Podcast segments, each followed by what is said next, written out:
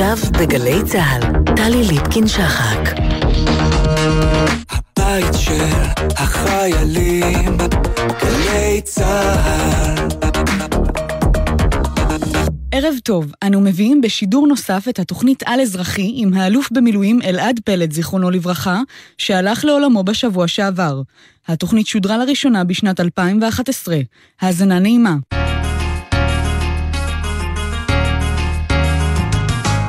על אזרחי, טלי ליבקין שחק בשיחה אישית עם מפקדים לשעבר על השירות, הפרישה והחיים שאחרי המדים. עורכת מורן פררו. שלום לכם, שבת שלום לכם. על אזרחי היום איתנו אלוף במילואים דוקטור אלעד פלד, שנולד לפני 84 שנים בירושלים, הצטרף בגיל 15 להגנה, ובגיל 17 התגייס לפלמ"ח, יצא לקורס מפקדי מחלקות בג'וארה, ועם פרוץ מלחמת העצמאות מונה למפקד מחלקה בגדוד השלישי של חטיבת יפתח, ולסגן מפקד פלוגה בגדוד, שפיקד על הכוח אשר חש להצלת הרובע היהודי בצפת. בקרבות הללו נפצע פלד ואושפז. כך ירדה חטיבת יפתח לנגב, ואלעד פלד התמנה קצין ההדרכה והמבצעים והשתתף בקרבות לשחרור הנגב. אחרי המלחמה פיקד על קורס מ"כים, היה קצין המבצעים של חטיבה 16, השתלם בקורס מג"דים, עשה תפקיד סמג"ד בחטיבה 9 ומפקד גדוד בנחל, והוצב במטה הכללי לתפקיד ראש ענף מודיעין שדה.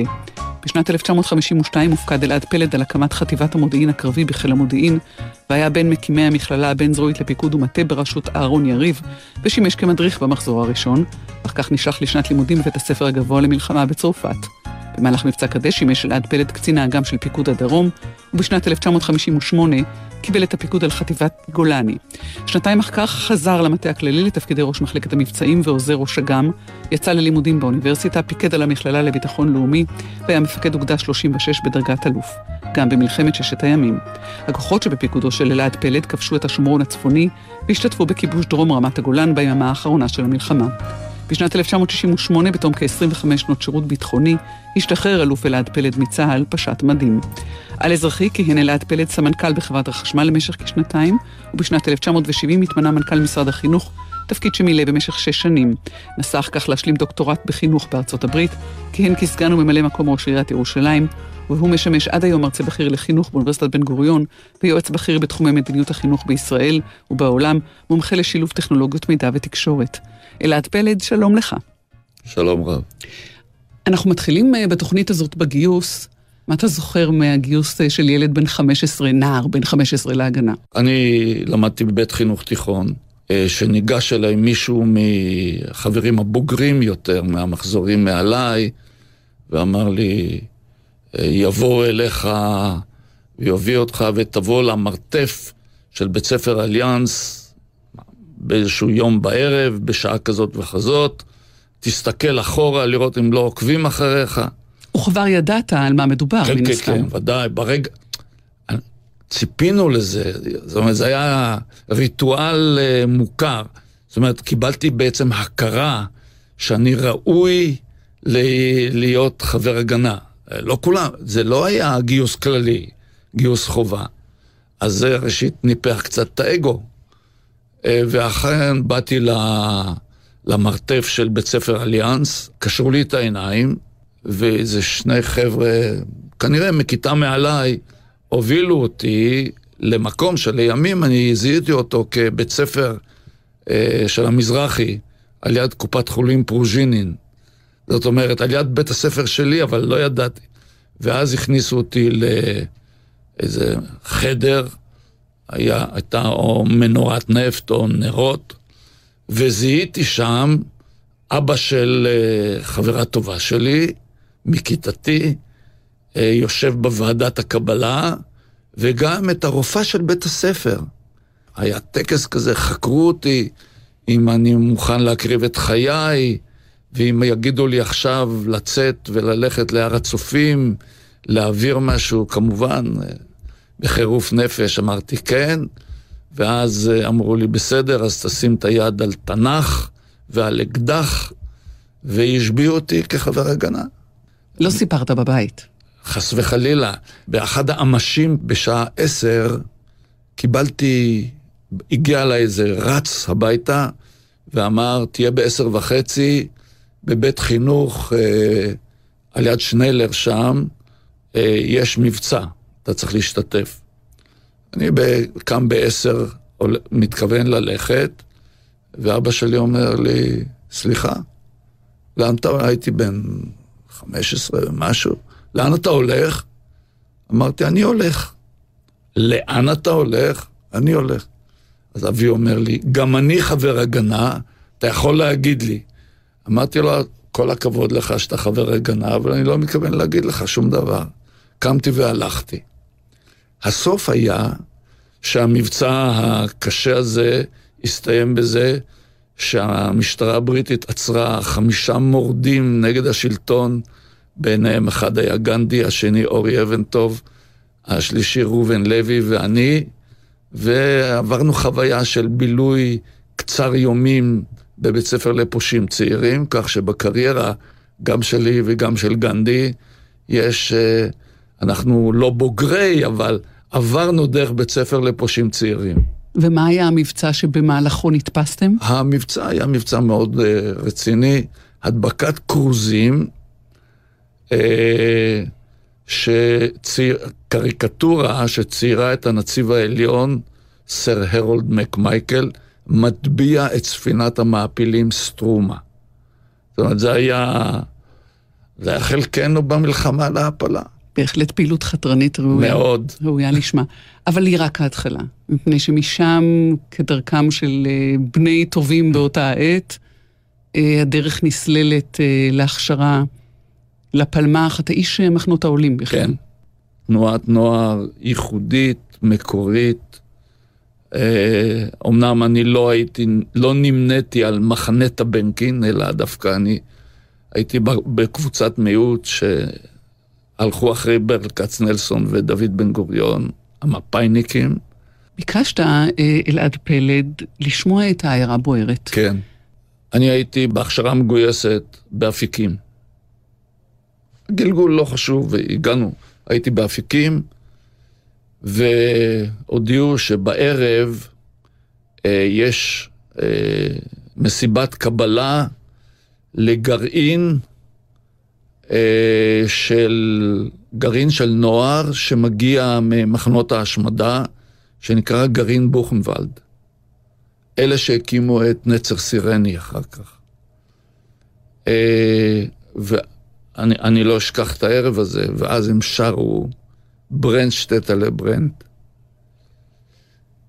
לי זו הייתה חוויה, עד היום שאני נזכר בזה, אני מתרגש. אני רואה. אז עכשיו, הדבר המעניין הוא, אה, כשהגעתי לצפת, שזה סיפור בפני עצמו, אנחנו נגיע אל הסיפור כן. הזה. אה, והיה ערב פסח. והוצאתי, והייתי מפקד הכוחות בצפת. זה, אני מדבר על שלב המצור. אה, הוצאתי פקודת יום, שאני יודע אחר כך שגרשון שקד, שהיה גם חניך שלי במחנות העולים, אה, נתן דוגמאות איך השואה מש- השפיעה על דור תש"ח. אז הוא לקח את הדוגמה של הפקודת יום שהוצאתי בצפת, שקשרה את המצור על צפת עם מרד הגטאות. ויש לי גם מכתבים שכתבתי להורים שלי, ששאלו אותי, נו, אתה כבר בן 18, 19, תכלס, מה יהיה? אז אמרתי להם, אני אהיה כמו רושקה, וכמו אנטק, וכמו ציוויה.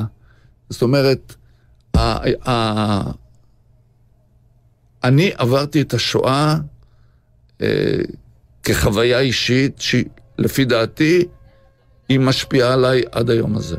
אחים הצילו שרפה. כן. נשמע ונחזור. שרפה, אחים שרפה, עיירתנו בוערת כולה. ברוחות שחורות יסערו, להפות חורבן יבערו, עקבותיה לא נשארו, היא עולה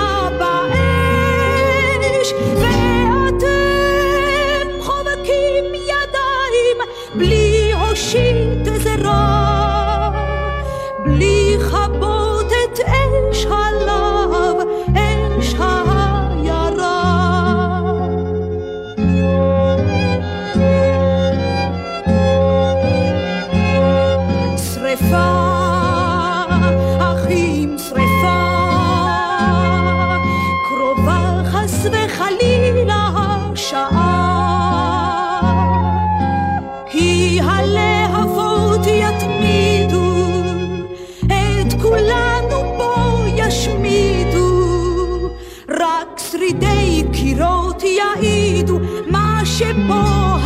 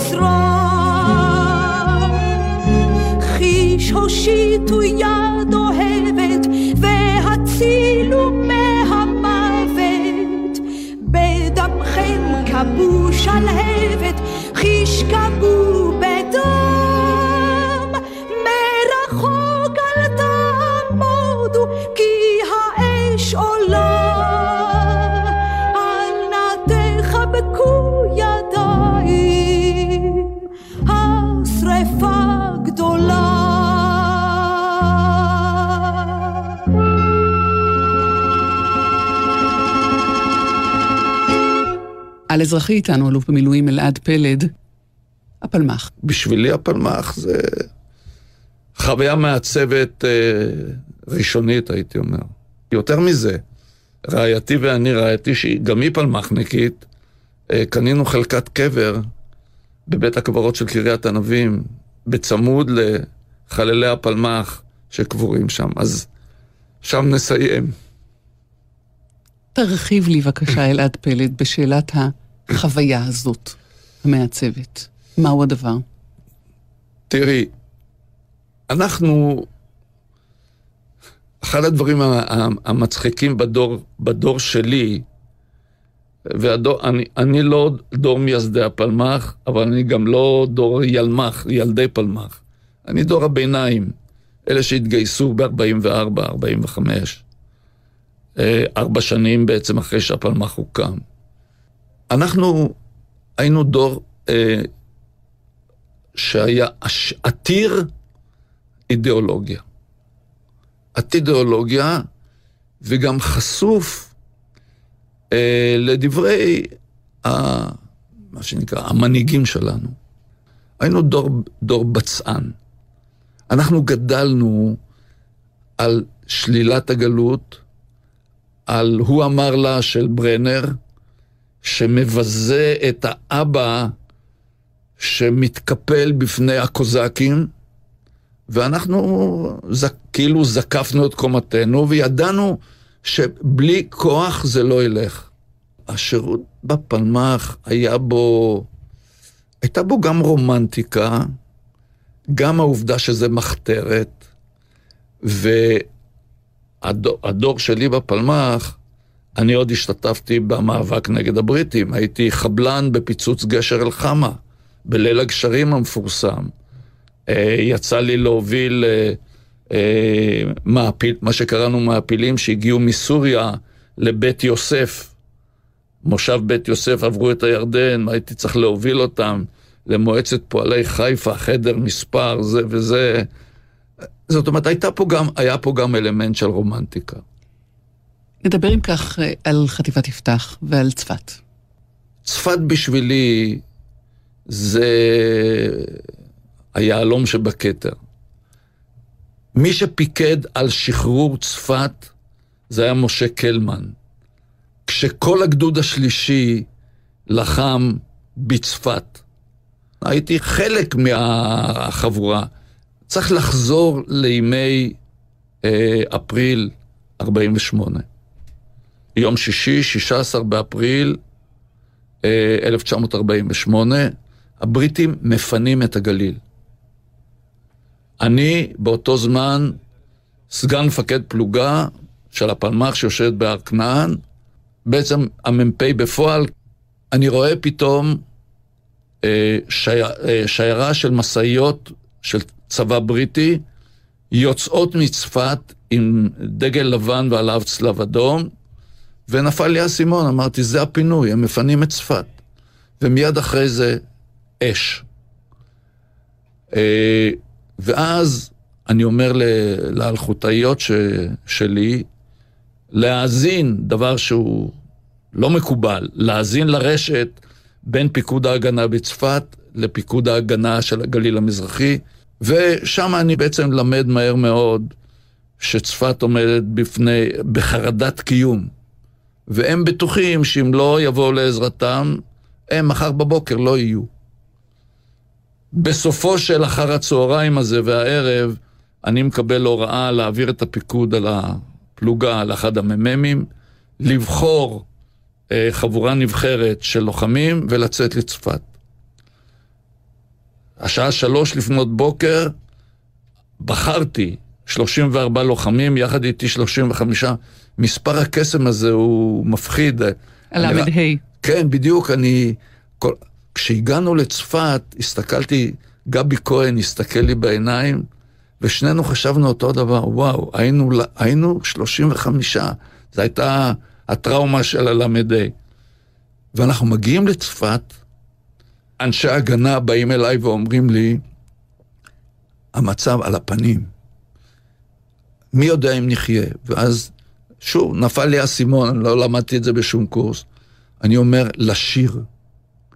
ואנחנו נכנסים לצפת ושרים את שיר הפלמ"ח. למה? הייתה לי תחושה שזה ישדר מסר. זה ישדר, וזה אכן שידר מסר. זאת אומרת, על הבסיס של השיר הזה, שרנו את כל שיר הפלמ"ח. 35 חבר'ה מגיעים עם הלשון בחוץ, עמוסים לעייפה בתחמושת, בחומרי נפץ, ושרים. מאיר מיבר כתב אחרי זה בספר שהוא הוציא, ספר אוטוביוגרפיה שלו, הוא אומר, באותו יום, אה, באותה שבת בבוקר, צפת עברה חוויה שאינני יודע איך יהודים מתארים את בואו של המשיח, אבל באותו בוקר אנחנו הרגשנו את פעמי המשיח. הצפתים קראו לכם מחלקת הנס, משום שהם חשבו שהתרחש נס בעקבות התפילות כן, שלהם. כן, נכון. לא, הם אמרו הלא שהצפת ניצלה בזכות שני דברים, המעש והנס. המעש זה התפילות, התהילים. הנס שהפלמ"ח הגיע. החיבור הזה בין יהודי צפת, הדתיים, המתפללים, העושים את, ה... את מעשה התפילה, לבינכם, אתם הנס, הלא אתם המעש האמיתי. יתרה מזו, זה היה שבת בבוקר, הבאתי את, ה... את כל הלוחמים לחצר בית הכנסת של הארי. הגיעו אנשי צפת, הביאו פרימוסים ובישלו קפה לחבר'ה בחצר, בחצר בית הכנסת של הארי. אנשים שהלכו לבית הכנסת, שבת בבוקר, בישלו קפה ללוחמים שהגיעו עם הלשון בחוץ. יש פה עוד דבר. אני הייתי בן עשרים וכמה חודשים, והתמניתי להיות מפקד כל הכוחות בצפת. יצחק רבין, כשהיה מפקד הראל, היה בן 25. לא קראו לו הילד. גם לי לא קראו הילד. אני הייתי המבוגר בחבורה, הייתי מפקד, כשמאיר מיבר, מפקד ההגנה, שהיה מבוגר ממני בעשר או 12 שנה, שמואל פרל, מפקד האצ"ל, באים אליי ואומרים, אנחנו לפקודתך. זה, זה היה באוויר, זה, זה משהו שקשה להסביר אותו, ולכן אני אומר, מכל הדברים הגדולים, החוויה ש... היא תלך איתי לבית הקברות בקריית ענבים, זה צפת. ביקשת את שיר הפלמ"ח, וזה הזמן לשמוע אותו. נשמע ונחזור.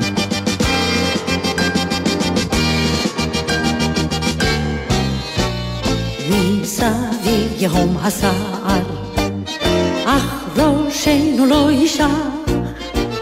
לפקודה תמיד אנחנו, תמיד אנו אנו הפלמ"ח. ממטולד הנגב, מן הים עד המדבר. כל בחור וטוב לנשק, כל בחור על המשמר. נתיב לנשר בשמיים, שביל לפרא בין הרים. מול אויב דרכנו יעל, בין נקרות ובין צורים. ראשונים תמיד אנחנו, לאור היום ובמחשך, לפקודה תמיד אנחנו, תמיד אנו אנו הפלמ"ח. נתיב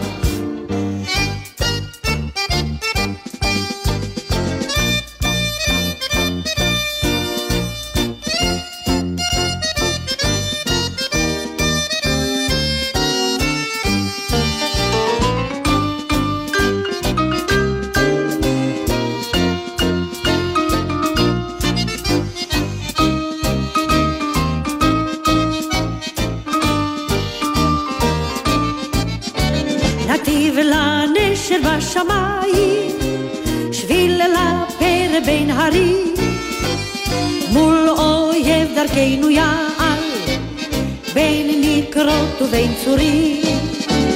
ראשונים תמיד אנחנו, לאור היום ובמחשך, לפקודה תמיד אנחנו, תמיד אנו אנו הפלמ"ח. על אזרחי איתנו, אלוף במילואים אלעד פלד, אחרי צפת ואחרי פציעה שלך וחתונה בהפוגה הראשונה כן. עם זמרה רעייתך הפלמ"חניקית, אתה יורד אה, להשתתף בקרבות אה, בדרום, ואתה משתתף אה, בשחרור הנגב, ואחרי המלחמה אתה נשאר בצבא. כן. הייתה התלבטות בכלל? כן, זמרה רעייתי אומרת שהכל נבע מזה שהיא לא הייתה בבית, שמישאל שחם בא לש... לבקש ממנו שאני אחתום לשנה. הגעתי לחטיבה ה-16 כ...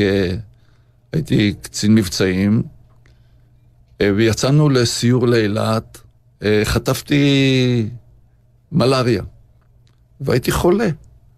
ושכבתי בבית חולה. הייתה תקופה, מה שקראו אז הדמוביליזציה. התפרקו את הצבא, כולם הלכו הביתה. והוא בא ואמר לי, תעשה לי טובה, הוא אומר, תחתום לשנה, מה אכפת לך? אמרתי לו, אתה יודע מה, אני גם עם חום של אה, קדחת, אני אחתום לשנה. כשזמרה חזרה הביתה, אמרתי לה, חתמתי לשנה. היא אמרה, אוי, אתה, איזה חכם אתה. כי אם לא, מה היית רוצה, או מה חשבת שתעשה? תראי, הייתי הולך ללמוד באוניברסיטה, אני מניח, אני מניח שהייתי היום פרו, גמלאי פרופסור ש... אה, בדימוס באוניברסיטה. שזה בעצם מה שאתה, אבל לזה עוד נגיע. זאת אומרת, בסופו של דבר סגרת כן, את המעגל. כן, אבל סגרתי אותו ב... במהלך או באיחור או בעיכוב כן. של, של, של עשרות בשנים. נשארת בצבא, אה, אחרי שהפלמ"ח פורק והיה צריך לבנות צבא, חלק מהתפקידים שלך קשורים באמת לעשיית יש מאין. כשאני מסתכל אחורה, אני מאוד אוהב את, ה... את השנים האלה. כי זה פשוט שנים שאני ובני דורי, אנחנו בעצם בנינו את הצבא. אנחנו הדור שבנה את צה"ל, אה, את הדפוסים שלו, והייתי בכמה נקודות מוקד כאלה. השתתפתי עכשיו באיזה ערב השקה לספר של צביקה זמיר, ושם הוא מעלה בעיה אה, של הערכת מודיעין, כוונות, יכולות. אני אמרתי, אני חתום על היכולות. הייתי מפקד נחל 910. ואז קרא לי מקלף, שאז הוא עוד היה סגן רמטכ"ל, ואמר לי, אני מבקש שתסיים את השנה פה בנחל, ותלך לאגף מודיעין. אמרתי לו, אבל אני לא, לא התעסקתי במודיעין. הוא אמר, לא חשוב, אתה, תלמד. תלמד, תעשה. וכשגמרתי את השנת הס... השירות שלי בנחל 910, הוא כבר היה רמטכ"ל, ובאתי לאגף מודיעין, אה, ובעצם נתקלתי באנשים שהיו בפועל קציני מודיעין.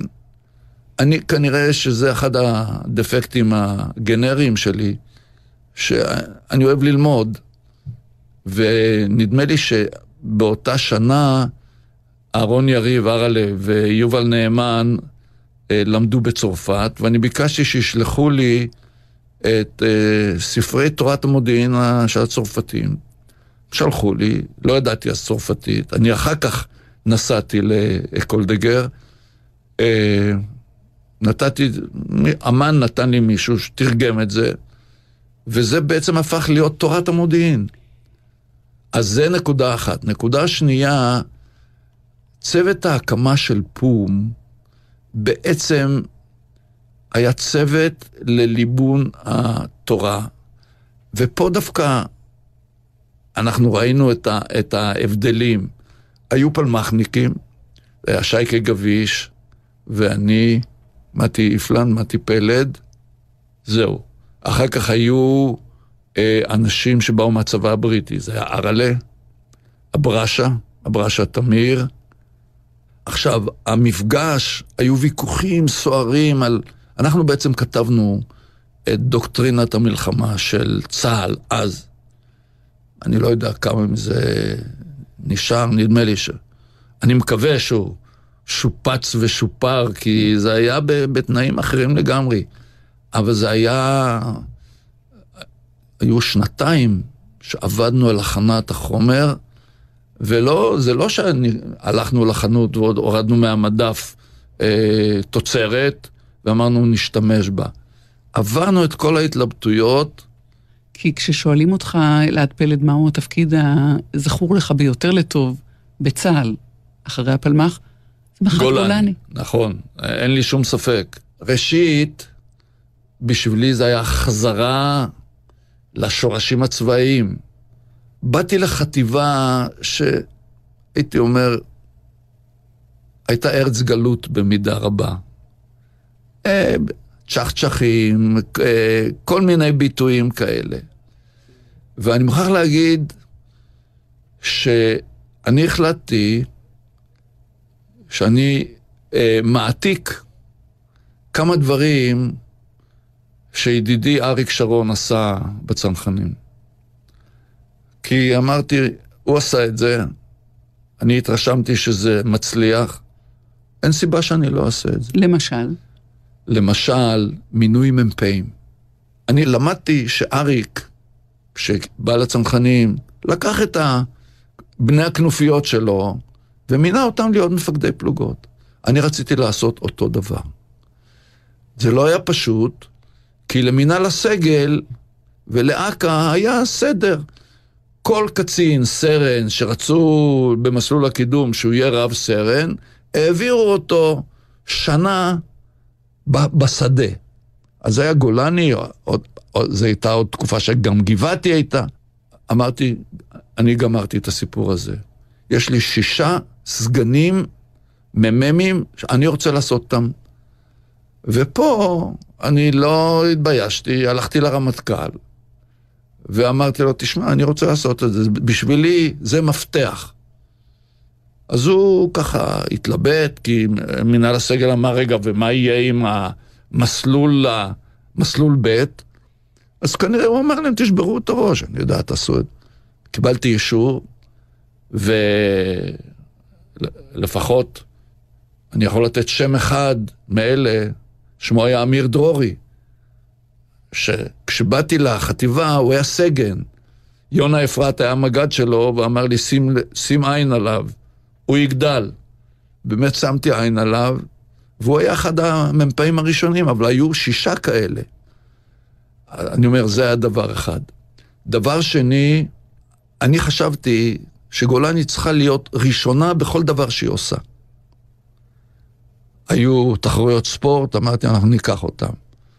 הייתה צעדת ארבעת הימים, אמרתי, אני הולך בראש החטיבה, כל מטה החטיבה כל הקצינים, כולם הלכנו ושרנו בירושלים, גולני גולני, הייתה אווירה כזאת. אה, אבל המבחן היה אה, בפעולת התגמול הראשונה, מה שקראו מבצע תרנגול, נדמה לי, תאופיק.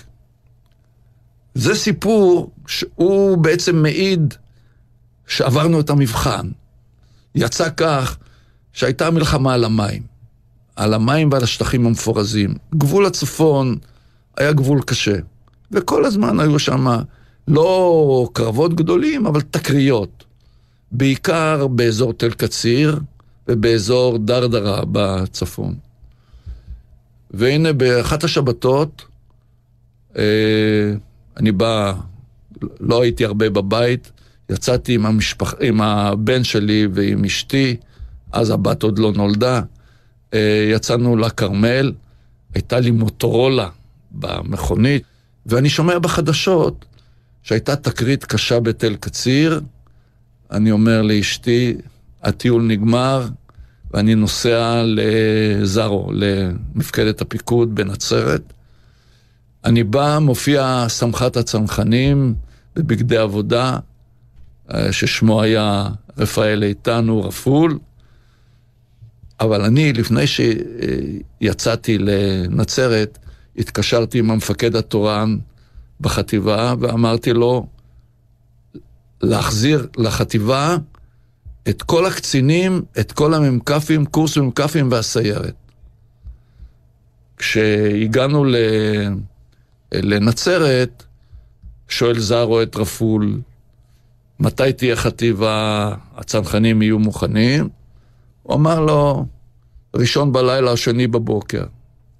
שואל אותי, מתי תהיו מוכנים? אני אומר לו, מוצאי שבת. ניצחתם במרוץ. בדיוק. זה היה.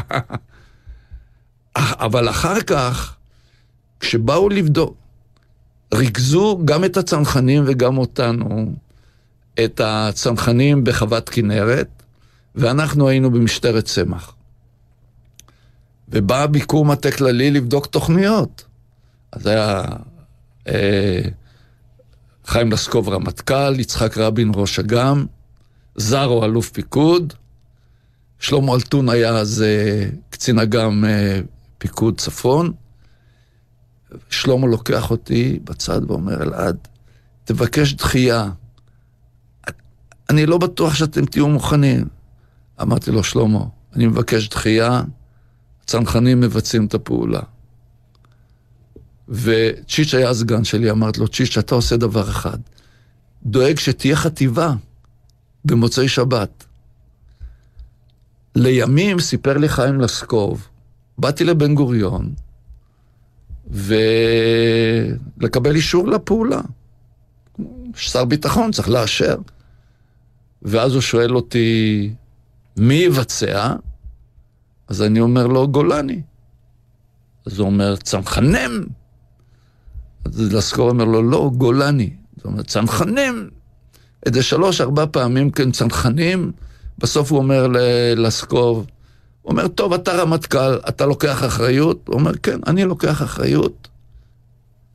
ואז, אחרי הפעולה, כשהוא דיבר בכנסת, בן גוריון, הוא אמר, הוא חזר על מה שאני אמרתי, נדמה לי, במסיבת עיתונאים, שבני אופקים הוכיחו שהם לא פחות טובים מבני אפיקים.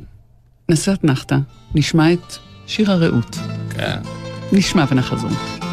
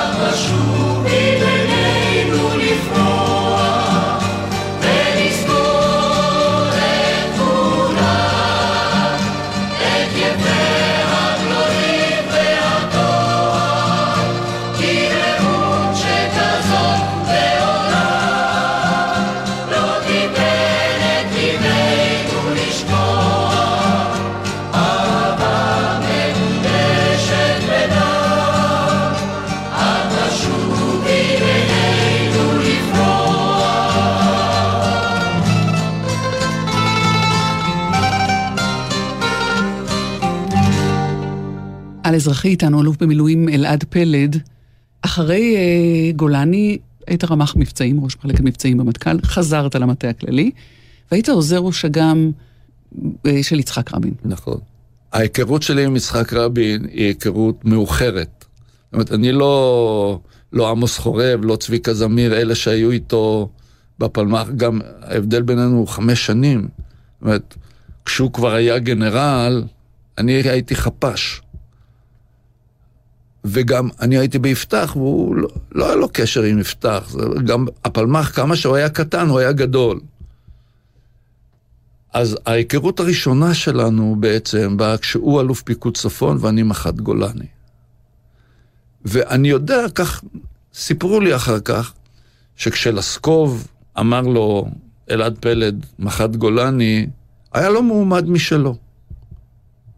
שהוא חשב, מעמד של, מעמד, אני לא, לא רוצה להזכיר שמות, אבל uh, הרמטכ"ל אמר, לא, אני רוצה אותו, אז כנראה שהרמטכ"ל uh, קובע בעניין הזה.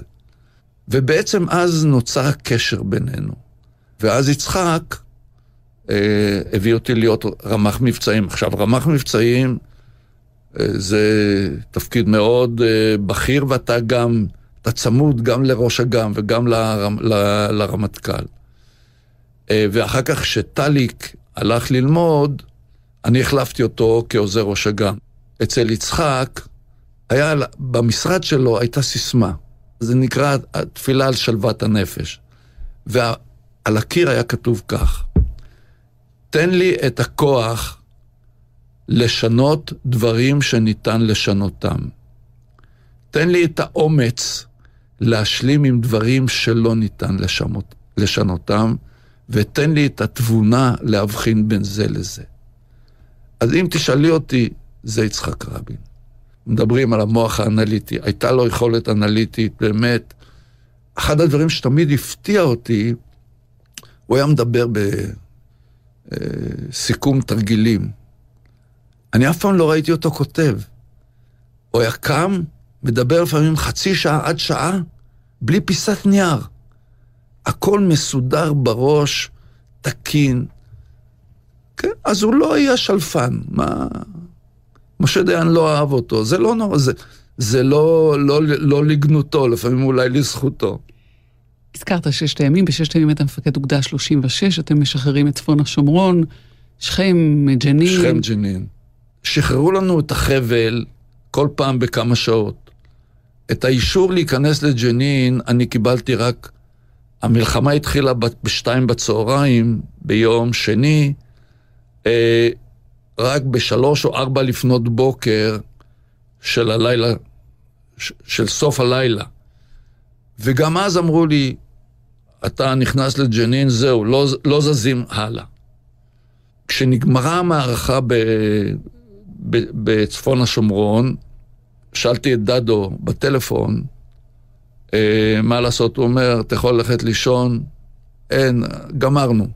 זה היה השלב שאמרו לו, לכו, תתפרקו, לכו לישון. ביום שישי, בחמש בבוקר, או ארבע בבוקר, הוא מעיר אותי, אני יושב, ש... ישן בקרון שלי בפאתי שכם, והוא אומר לי, יאללה, עולים. אני אומר לו, אבל אני בשכם. הוא אומר, טוב, אז אנחנו יוצאים, ותגיע ונראה מה יהיה.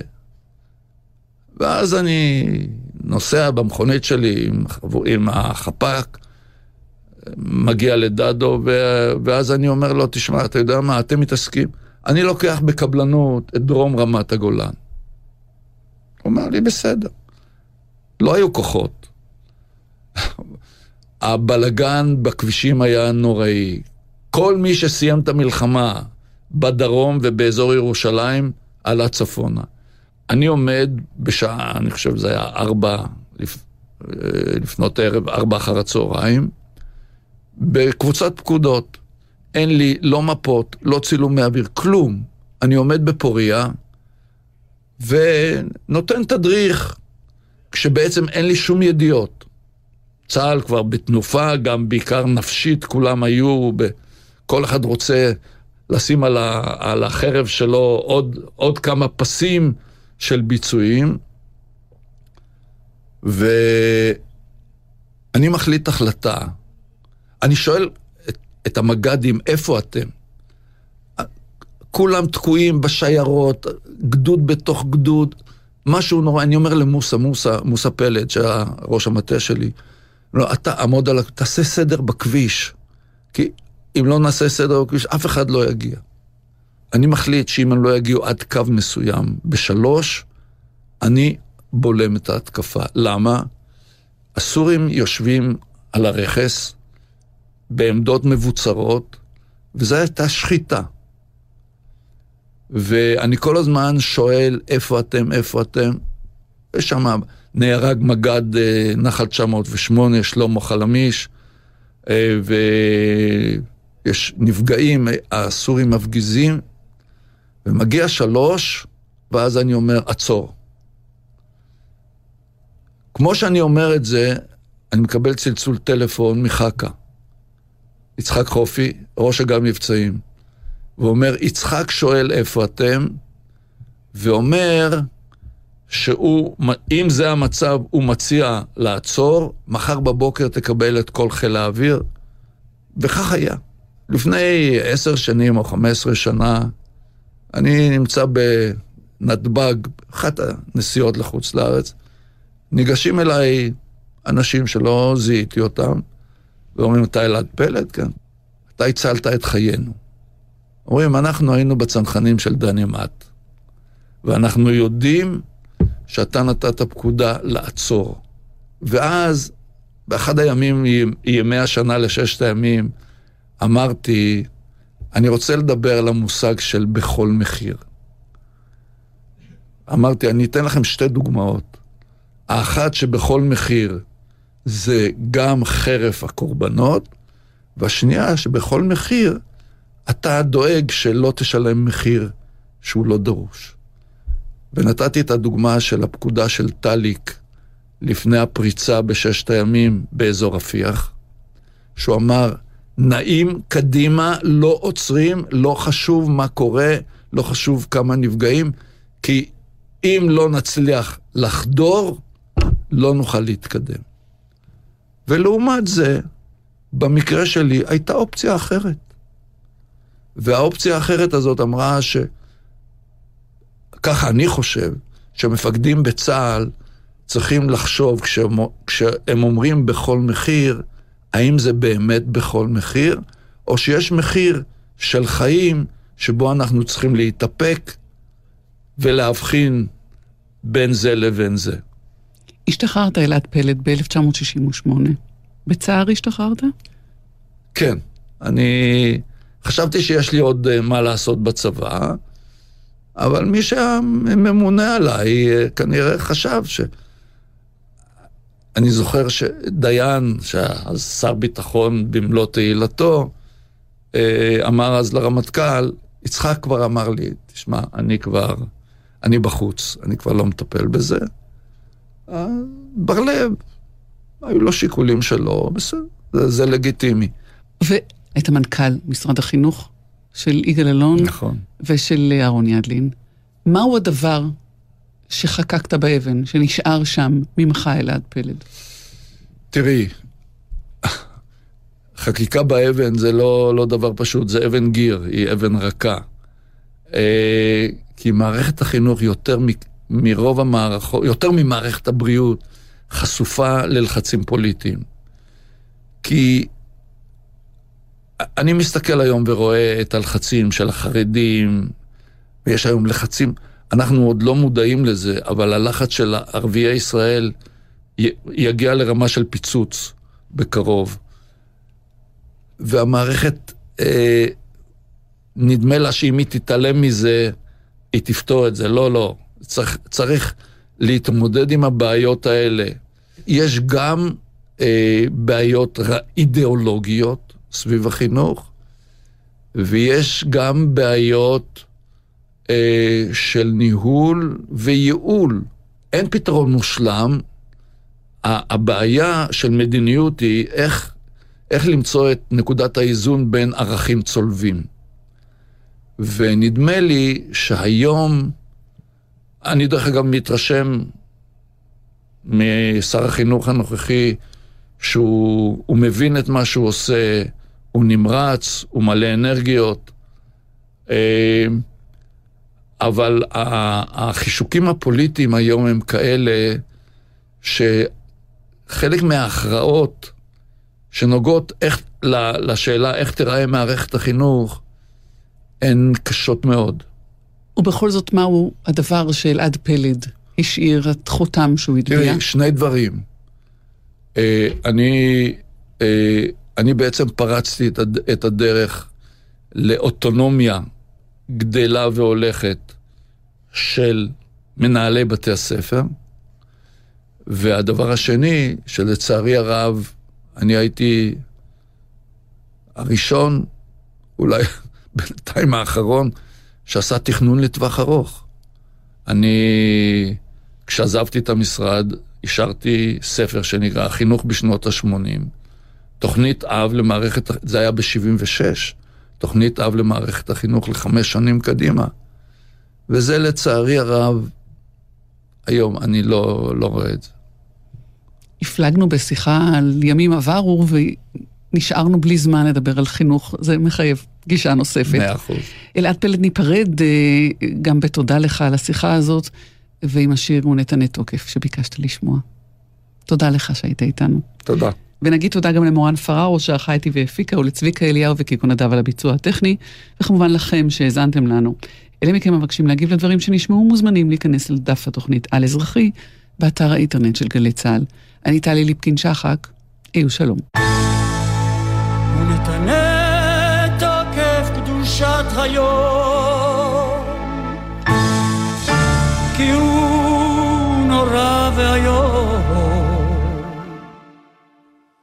ובוא תינשא מלכותך, ויקום בחסד כסאך, ותשב עליו באמת, ותשב עליו באמת.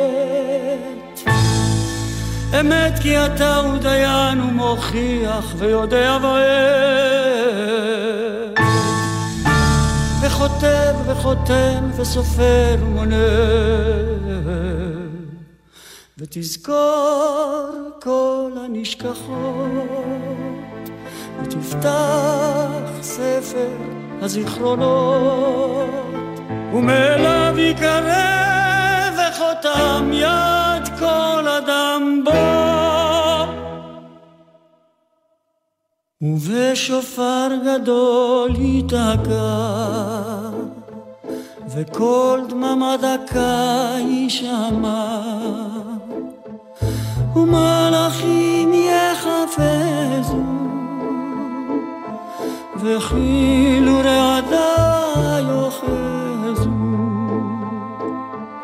ומלאכים יחפזו, וכאילו רעדה יאחזו. ובשופר גדול ייתקע וכל דממה דקה יישמע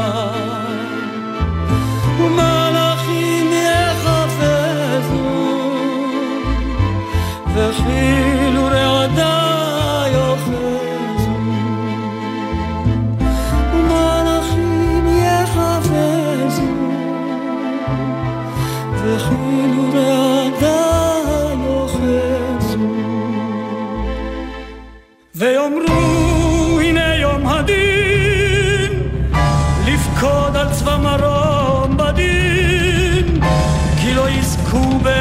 לא בדין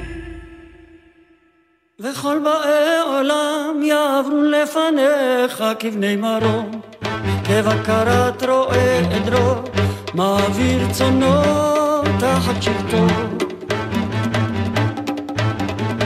וכל באי לפניך כבני מרום. כבקרת רועה עדרו מעביר צונו תחת שבטו. וכל באי עולם יעברו לפניך כבני מרום.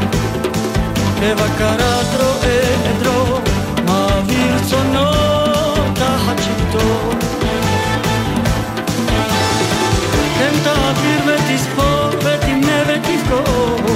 נפש כל חי ותחתוך קצבה לכל בריאה ותכתוב את דינם ובשופר גדול ייתקע וכל הבאנו בשידור נוסף את התוכנית על אזרחי עם האלוף במילואים אלעד פלד, זיכרונו לברכה, שהלך לעולמו בשבוע שעבר. התוכנית שודרה לראשונה בשנת 2011. הביאו לשידור יעל צ'חנובר, ניצן שקדי ויפעת גלר. ומלאכים יחפזו וכאילו רעדה ובשופר גדול ייתקע וקול דממה דקה יישמע. ומלאכים יחפזו ואכילו רעדה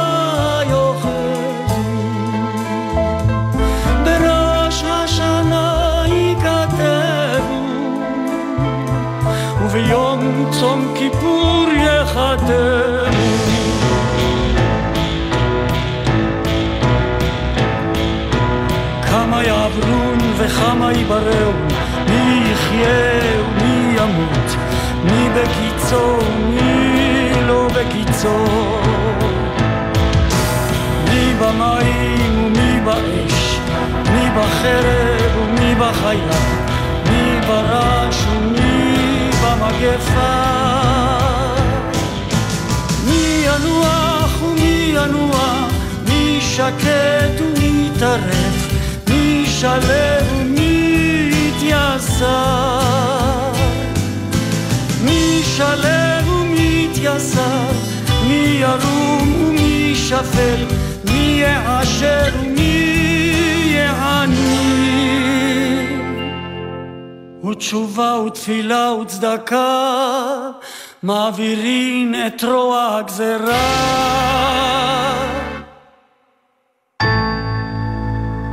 אמת כי אתה הוא יוצרם ואתה יודע יצרם.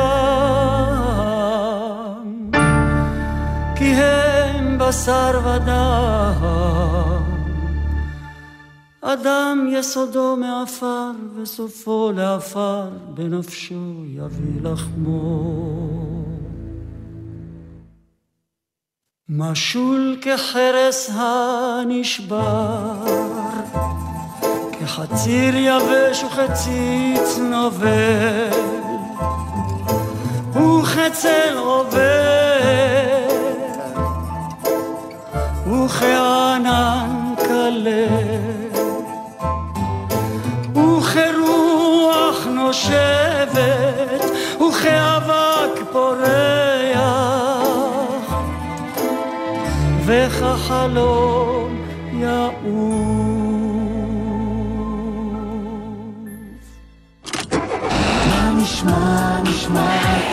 השבוע. גלי צהל כל הזמן. גלי צה"ל, יותר מ-70 שנות שידור ציבורי. שלום, כאן ליאל עבדה, שחקן מכבי פתח תקווה ונבחרת ישראל בכדורגל. להיות שחקן נבחרת זה מחייב, להיות דרוך ולהיות 100% מרוכז במגרש, אחרת אתה חוטף בראש. אותו הדבר גם בכביש. נהגים עד גיל 24 מעורבים ביותר תאונות דרכים קטלניות משאר הנהגים. מספיקה שנייה שהעיניים לא על הכביש כדי לאבד את השליטה על הרכב. כשנוהגים, לא נוגעים בנייד, לא כותבים ולא קוראים מסרונים. על ההגה קחו אחריות. מחויבים לאנשים שבדרך עם הרלב"ד. מיד אחרי החדשות, רבית הכט.